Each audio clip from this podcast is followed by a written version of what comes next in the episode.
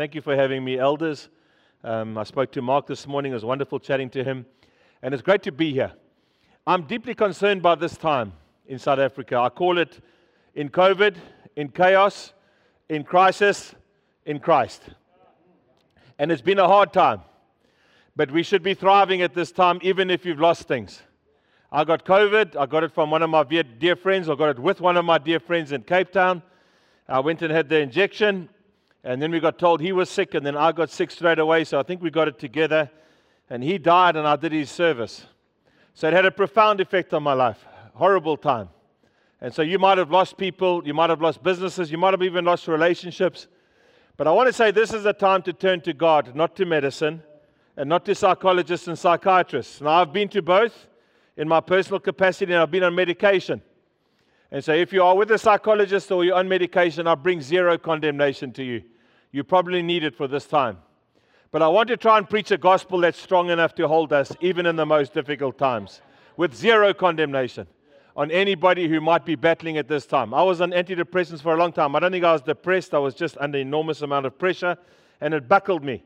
But I want to preach today three things. Stand straight, suffer well, and stay close. Stand straight, suffer well, and stay close. And we're going to look at the book of Romans and Romans chapter five. If I gave anybody some uh, counseling now, I'd say turn off News twenty-four, delete your app, and read Romans five until it becomes part of your life, until it becomes a deep part of your life. It says, therefore, say therefore. Therefore. So whenever you see the word therefore, you know there's a whole history that has gone before. And so that history that has gone before includes the wrath of God, the righteousness that comes by Christ, that God is crossed with bad people, and He's also crossed with good people. So there's good news for bad people and bad news for good people. So you can't be good enough for God, you need Jesus. So the Bible says we've all fallen short of the glory of God, and a righteousness from Christ gets revealed. Therefore, say therefore. Therefore. So I don't believe in sin. I believe sin offends God and it hurts God, but we are sinners. And some of you would have sinned last night, and some of you would have sinned this morning. And God wants to deal with our sin. He will judge sin, but we believe in Jesus. He, can, he judges Jesus. He doesn't judge us. We deal with our sin, but the judgment comes on Christ. You've got to understand that. Otherwise, we buckle over when times are hard, or we enter into sin. And our job is to stand up straight. Amen? So let's read. Therefore, since we have been justified through faith, we have peace with God. Say peace with God. We've got war wherever we read. Afghanistan, Syria, turf wars, drug wars. Your gang lords are getting shot all the time in Cape Town, and people get caught in the crossfire. We've got wars in our own hearts. We've got wars in our minds. We've got wars in our families. How many of you are looking forward to Christmas? You're about to enter a war zone. Take your feet off the couch. No, I want you to. You mustn't. You can't. Take, put in a glass. Sit at the table. Stand up. Your manners are bad. We can't even get on with our own families. Amen? I remember we arriving at home and, and, and going on holiday with my folks, and I couldn't get a, a place to keep my dog in, in, in, in Pretoria, because dogs are like Jesus in Pretoria. They're like gods. And you put your dog in a hotel. And then if you don't book it like two years in advance, the dog hotels are full, because people spend more money on their dogs than they do on missions. And so I couldn't get my dog. So I said to my dad, well, can I bring my dog down? He said, yes, but they've got a dog, and their dog wasn't a nice dog. Mine was a nice dog. My dog was called Big Boy. Theirs was called Rex. I mean, Rex. Who calls the dog Rex? I mean, Big Boy is Big Boy. So as we arrive at the holiday now, we're going to have three weeks together. Awesome three weeks. Big Boy gets out and he just smashes Rex. Blah! And my dad says, your dog. And I said, your dog. And then Big Boy had to stay down the bottom in the garden the whole holiday, and Rex stayed inside, and I didn't feel happy about it. And now the Bible says I have peace with God.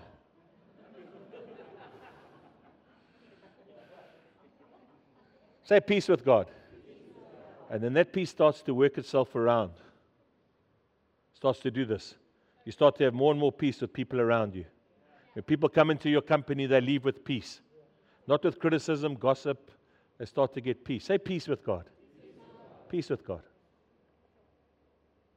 Through our Lord Jesus Christ, through whom we have gained access by faith into this grace in which we now stand. Say stand. You know what sin does? It buckles me over. You know what pressure does? It buckles me over. People say, how you do? I'm busy, I'm tired, I'm stressed, I'm running, I'm buckled, I'm over exhausted, I'm buckled over. Say stand. Stand. Why don't you stand with me? Stand straight. Put your shoulders back. Put your eyes up. And say theologically, no, say theologically, theologically. I, stand I stand because of Christ. My circumstances might buckle me over. My finances might buckle me over. I might have lost something at this time, but I stand. So I stand. I stand.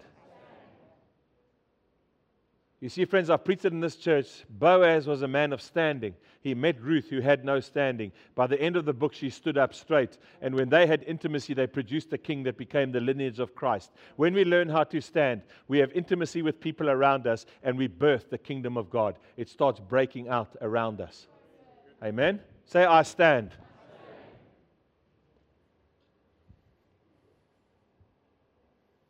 And we rejoice in the hope of the glory of God. Say rejoice. Rejoice. We rejoice in our position in Jesus. Not only so, but we also rejoice in our sufferings. You may be seated, please. So we rejoice in our position, but we also rejoice in our suffering. I mean, it's not lekker now, eh? Let's be honest. It's not lekker. Because we know that suffering produces perseverance, and perseverance produces character, and character produces hope. So is the church becoming more hopeful or less hopeful? I'm hanging around so many Christians that have lost hope. Because somehow they link what's going on in the world to God punishing us for something that we did wrong. God punished Jesus. He will never punish you. The things you are suffering now is not the punishment of God. It is character development. And God needs a character that can change the world. And so we have to turn our suffering into perseverance and our perseverance into character. Amen? God spoke to me in the beginning of the lockdown. I employed two hundred people outside of the church in a business. And we had suffering. Suffering came. And I went before God and I opened up the scriptures. I said, God, what must I do? And He gave me Isaiah sixty-one, and it says this: I, the Lord, am fair. Pay your salaries in full on time. And I thought, flip, God, that's going to be hard. Our business shut down for four months, and God said, you're going to suffer now, and when you suffer, you'll produce perseverance. Perseverance is the ability to make good decisions when you're under pressure. That's what perseverance is. You only take that with you which is necessary. So if I gave you twenty kilograms of gold and twenty liters of water, and I put you in a desert, we would all think, well, we can carry both for long enough because we're strong enough. Eventually, you'll put one down and think, this is the only thing I need to survive. And so what happens when tough times come, you get rid of some friendships, you get rid of some baggage, you get rid of some cars, you get rid of some assets, because you don't need all of that stuff to survive. And while God does that, He deals with your character. And so God is dealing with my character. Then our business started to go down because we, we, we're paying everybody's salaries. Not one person said thank you to me. My accountant said to me, your dad would never do this. I said, but I'm not my dad.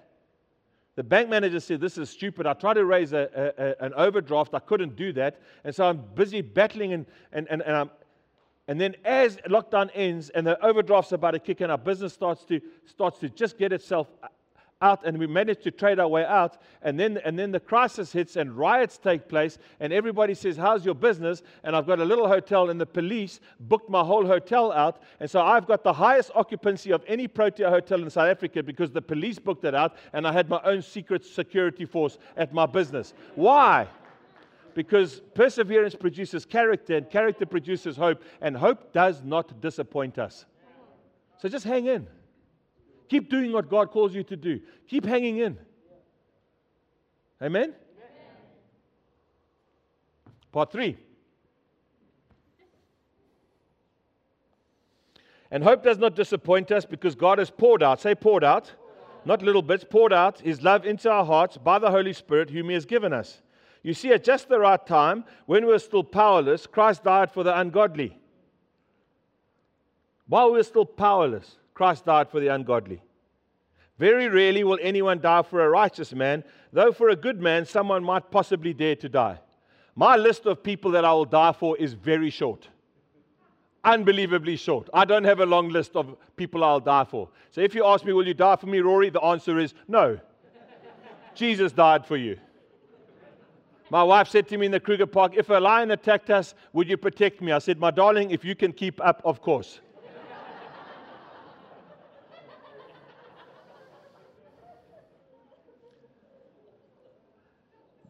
But God demonstrates His own love for us in this: while we were still sinners, Christ died for us. So if he did that while we were still sinners, now that we're saved, what do you think he'll do for us? And we're panicking about COVID and about our businesses and about our churches. We built this unbelievable fancy building, and everybody wrote to me and said, oh, you've missed it. Everyone's going online. Churches are going smaller. I went and sat in the church. I felt God say, are you happy for me to meet here by myself for a year? I said, yes, Lord. He said, then stop panicking. I'll just blow through this auditorium for a year, this massive investment. Let me just meet here. I'll blow in the grass and I'll prepare it for my own presence. Thank you, Lord. Stop panicking. We're not yet to pay the bills. I don't have an accountant in heaven. I don't have an economist in heaven. I have a Father in heaven. He's perfectly in charge of my life and your life. Since we have been justified by his blood, how much more, say how much more, shall we be saved from God's wrath through him? For if when we were God's enemies, we were reconciled to him through the death of his son, how much more, say how much more, having been reconciled, shall we be saved through his life? Not only is this so, but we also rejoice. Say rejoice. We rejoice in our position, we rejoice in our suffering, and we rejoice in God. Actually, we rejoice in God through our Lord Jesus Christ, through whom we now, say now, received reconciliation. Let me, let, let me read this to you as a prayer. We have credited righteousness, justified faith, peace, Lord Jesus Christ in capital letters, access, faith, grace, stand, rejoice, hope, glory of God, rejoice, character, hope, not ashamed, not disappointed, poured out, love, Holy Spirit, given us, right time, Christ died, justified, how much more saved, reconciled, how much more saved, rejoice, Lord, Christ now received reconciliation. Say, I receive that. But it starts like this, therefore. Say, therefore. therefore. So something's gone before. Come, Mister David, you're the man. You're the man. Now, this looks funny, but don't let the Ku Klux Klan rob what the Bible says. So this is not a Ku Klux Klan member. This is what the Bible says about theology at difficult times. It says, you can take a picture and never ever forget this photograph. It says, therefore, that I have been credited with righteousness. Say credited. credited. I have been credited with righteousness. That credit always outweighs my debit. Always outweighs my debit. So when I sin, where do I sin? I don't sin on top of this. I sin underneath this. I sin here. So when God looks at me, all he sees is Jesus. That's all he sees. Just sees Jesus. So, so, so when I have too much to drink, I don't put a red wine stain here and, and then try and put salt on it, because that's what you do with red wine, and you try and get the salt out, and then you get the handy Andy, and, and, and then you try and get the handy Andy out, and you think, oh, flip, it doesn't look great for Sunday, so what I'll do is I'll just hide it around there. No, you, you sin underneath there. Does God want you to get drunk? No. But some of you do. So how are you going to break it? We've just seen the lawlessness in our nation. We've seen the uprisings, we saw the riots, we saw the looting. One of my friends said to me, I'm so angry at the looters. I said, oh, great. Let me ask you this very question. Why are you angry? He said, I don't know, it's just like anarchy. I said, listen to me. Did you sleep with your wife before you got married? He said, yes. I said, that's looting, but that body belongs to Jesus. And for eight years, you looted that body and enjoyed the benefits of that body. So before you jump up on your high horse and say you don't like looters, just remember this, you're a looter yourself. And you need Jesus desperately.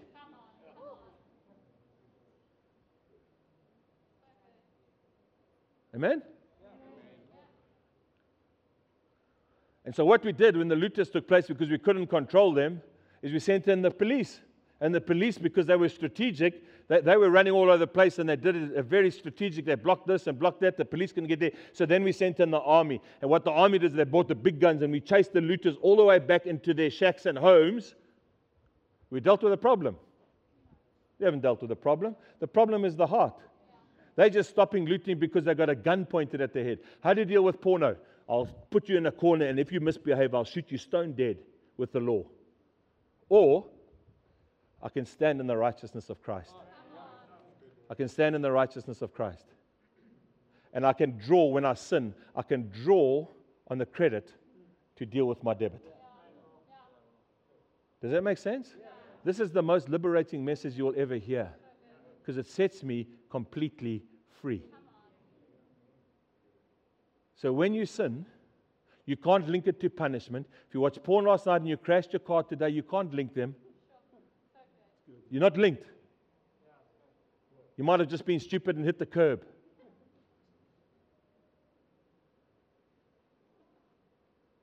Jesus was punished by his Father so that you and I never buckle under the punishment of heaven, but learn how to live under the grace of God. Amen? Amen? And I believe in repentance, and I believe in holiness, and I don't believe in sin. But this is the only way we can deal with it. Thanks, Dave.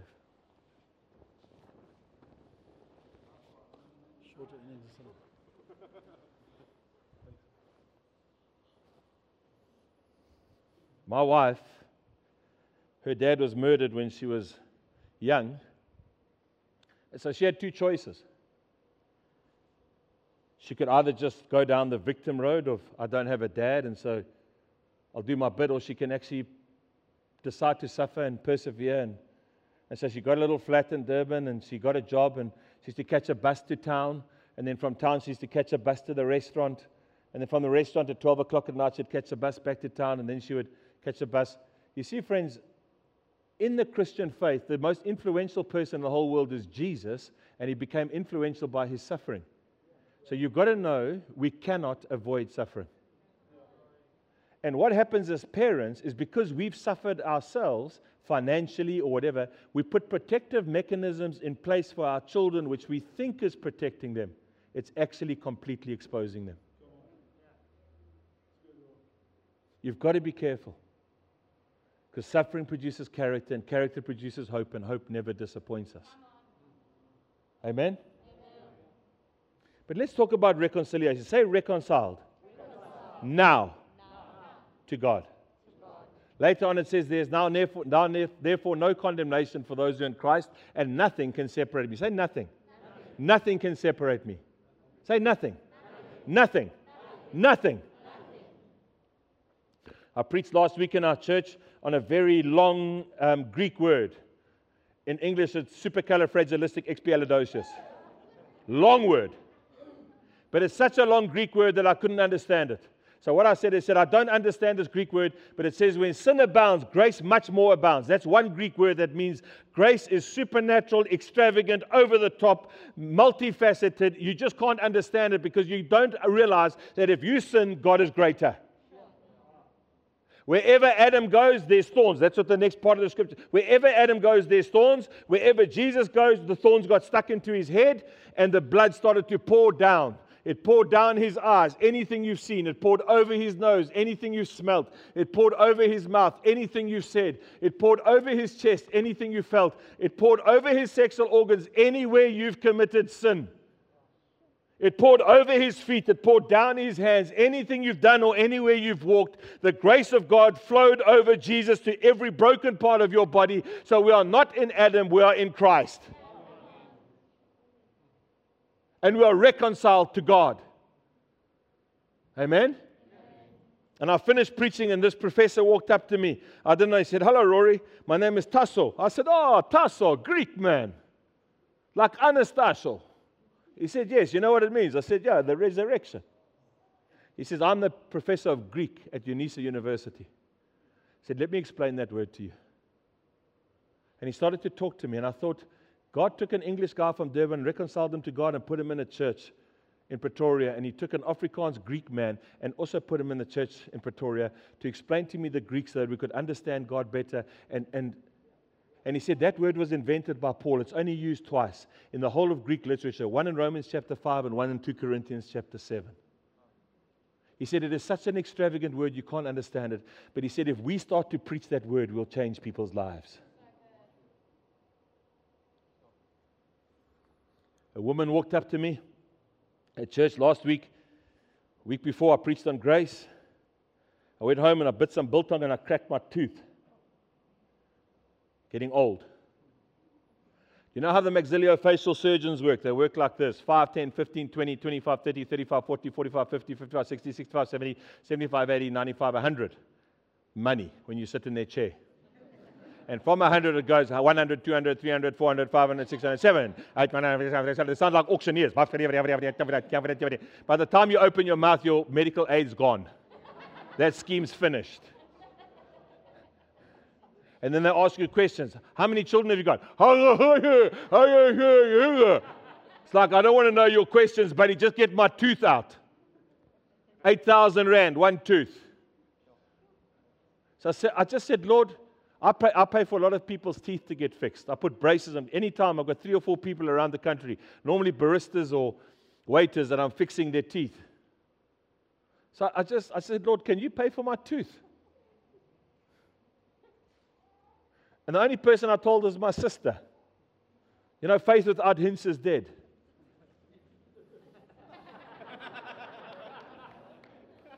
so, so I get this, I get this ten thousand rand in my bank account. Love B J. My sister's name is Belinda Jane. Love B J. ten thousand rand. She's a teacher. Her daughter's about to have a baby. She doesn't have a lot of money, but somehow God put in her heart to pay for my tooth. So I preached about it. Just preached. A lady walked up to me and said, hello, Rory, I got saved in your church last week. It's the first time I've ever heard grace. I've been sitting at the end of a barrel, double-barrel gun under the law, and for the first time I heard freedom, and I gave my life to Jesus. But on Wednesday, I cracked my tooth. On Thursday, I went to the maxillofacial surgeon, and on Friday, somebody put ten thousand rand in my bank account. How does that work? I said, you know how it works, ma'am. God is showing you that I've served him for thirty years, and you've served him for one week, but we're equal. We're equal.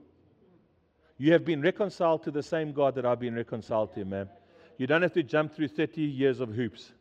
You and I have got equal access to our Father in heaven. Look after us, ma'am. She said, is that, that's too good to be true? I said, it is too good to be true, but it is true. Amen? Amen. I preached at the Hillsong Men's Conference yesterday, not to say that's what I did, but it doesn't matter how famous the church or how hotshot the church or how amazing the church, people still need to be reconciled to God, and particularly Father. And the Bible says, I have now been reconciled to God, and I rejoice in my reconciliation and my suffering and my standing. And so it doesn't matter what gets thrown at me, I can rejoice in God. And even yesterday, you can ask, these are my mates who are traveling with me, the architects of our building, the, the, these men just lined up here, big, strong men, just weeping as they're being reconciled to God. I was in a coffee shop in Pretoria called Plato the other day.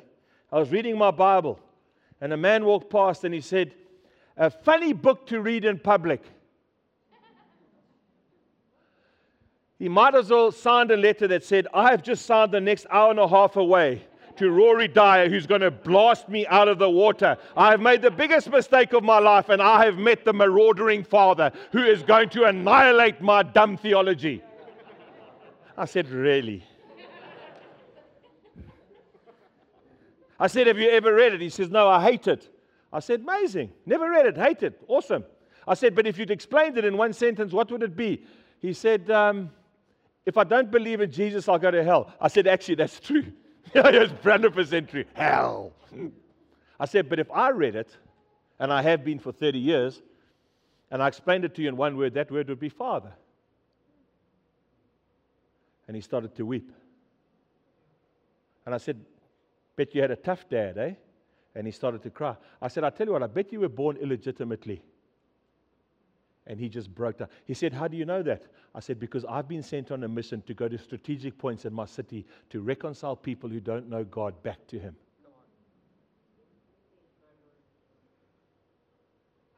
And then he sat on the stairs, and he cried his heart out. Then eventually sat at the table.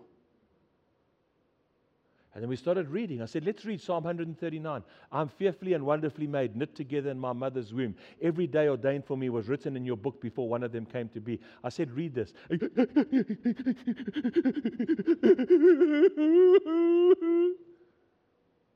I said, you know, the moment your mum got impregnated, God started to weave a D N A together. Started to weave a D N A. It's going to change the world. And my job is just to reconcile you so you can stand up straight, put your shoulders back, and never look down again. Amen? Amen. I preached that story. The next week I went to the coffee shop. I walked in there, and a couple said, are you Rory Dyer from three C? I said, yes. They said, we heard your story online. We joined your church online. We thought we would never, ever get an appointment with you. So we asked God what time we should come to this coffee shop so we could meet with you. I said, unbelievable, man. I sat down there for an hour and a half. This is, this is what we're on about. This is what we do. This is what we believe in. They said, thank you so much. It's been so inspirational to, to know what you're on about. I went back there two days later, and Afrikaans guy was paying. I love Afrikaans people. God sent me to Pretoria to bless Afrikaans people. All Afrikaans oom is paying. I went up there. I said, oom, ek wil graag vir jou koffie betaal asseblief. Hy sê, hoekom? Ek sê, ek wil jou eer, oom. Die Here het my Pretoria toe gestuur om, om mense te eer. Ek wil jou graag eer, oom, asseblief kan ek vir jou koffie betaal. He said, are you Rory Dyer from three C R? I said, yes, actually I am. So he said, oh, I saw you on T V. You were preaching about meeting a guy. I said, this is actually my son's coffee shop. I paid for it. And when we dedicated it, we dedicated it to the glory of God that men would meet Christ on this stoop. God is busy reconciling people to God. Busy reconciling people to God. So we had to build a building in the middle of lockdown. eighty-five million rand in an economic crisis, and I'm not a very good money raiser. I don't take, like taking money from people. So God spoke to us, and uh, we, I thought I'd get fifteen million rand in the first offering, because I'm such a good, like, inspirational guy. I know to hear God, and we've got fifty grand. And so I cried for two days, repented, and said to Mel, let's go back to Durban. And God said, just give everything away. So for twenty-two months, I never earned a salary. I gave my car away, and I walked. And God started to speak to me about His provision. And these four number plates came up. This is just the day before lockdown. These four cars in Johannesburg were parked next to each other. Next one, please. And the next one. And the next one. And God said to me, He took me to the scriptures, and He said, go and read Psalm forty-six. And in Psalm forty-six, it says, be still and know that I am God. So I said, what does that mean, God? He said, you're not going to build a building project. You're just going to be with me. And every time you want to go into activity, you must just be still and know that I am God. And that business which is going to shut down for four months, you're going to pay the salaries, be still and know that I am God. Stay reconciled, because nothing will separate you from the love of God. And the only way we get unreconciled is when we pull away, because God doesn't. And at the end of last year, I panicked, because I said, God, this doesn't seem to be working that well. You just need to give me a reminder. I was driving to Johannesburg, and a car came across three lanes of traffic. And I had to grab my phone and take photographs. You're not allowed to do that, but I did. And God said, be still and know that I am God. So we had six hundred thousand rand left, and God said, you must give it away to an Afrikaans church that you have no relationship with. And we had to pay eight million rand before the end of last year. And I said, God, but if, if we give six hundred, then uh, it's like, you know, planning. I thought maybe I raise a bond and do this. And wow, wow, wow, wow, wow. Our relationship manager from the church phoned me and said, um, we're not giving you money. I said, what is your job? He said, um, I'm the relationship manager. And I said, and who do you think your relationship is with? He said, what do you mean? I said, I'm the relationship, Ruth. I've never met you. But now I'm cross. But God says, just be still and know that I'm God. So we gave the six hundred thousand rand away, and I, had, I went on holiday.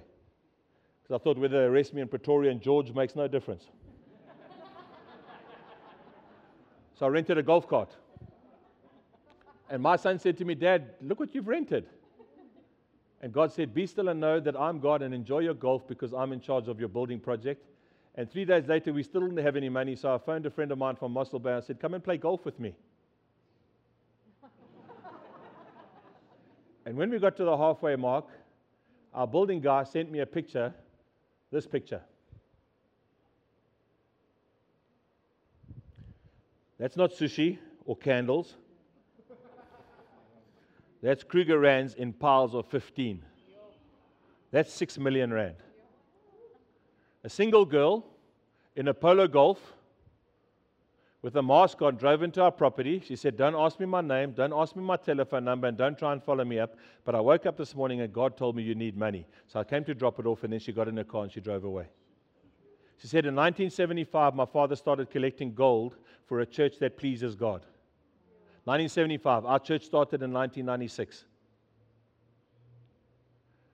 In twenty twenty-one, forty-five years later, she wakes up one day and says, that church pleases God. This church pleases God. You, young man, worship leader, please God. You, drummer man, you please God. You, architect, you please God. You, Michael, you please God. You guys, you please God. Your family, you please God. This church pleases God. Quentin, you please God. Michael, you please God.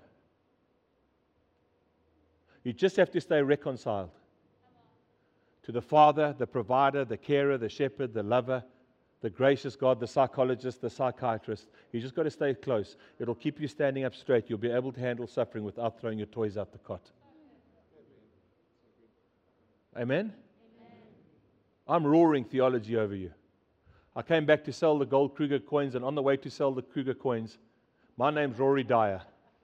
Just be still and know that I'm God, Rory Dyer. And the guy who bought the gold, Mister Kruger was his name, that's the number plate of his car. I just dubbed the other part out, so it's not numbers, it was letters, just so you don't, I don't want to know who he is. And then we were driving home, and our building company is called Fundalinda Fenter. And they phoned and said, you owe us money. So we were driving home and said, just be still and know that I'm God, Fundalinda Fenter. It'll be okay. And I showed this to the elders, and they all thought I'm a nutcase. I said, God, will you please confirm it to me? So I went to pick my boys up from golf, and those two cars were parted next to each other.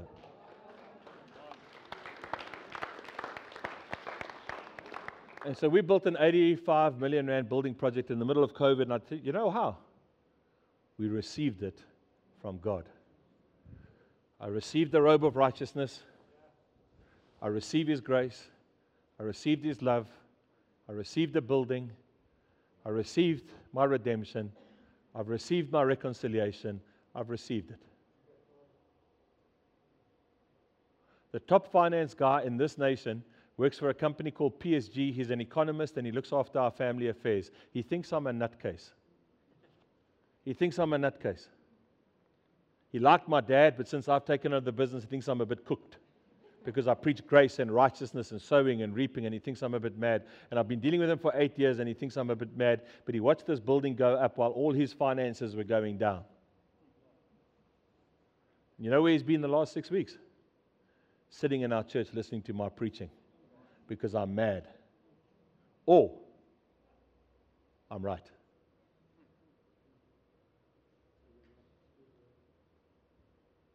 The righteousness of Christ that has been credited to your account is enough to deal with any circumstance in your life so you can stand strong, handle suffering, and not panic when you're under pressure. God bless you. Amen.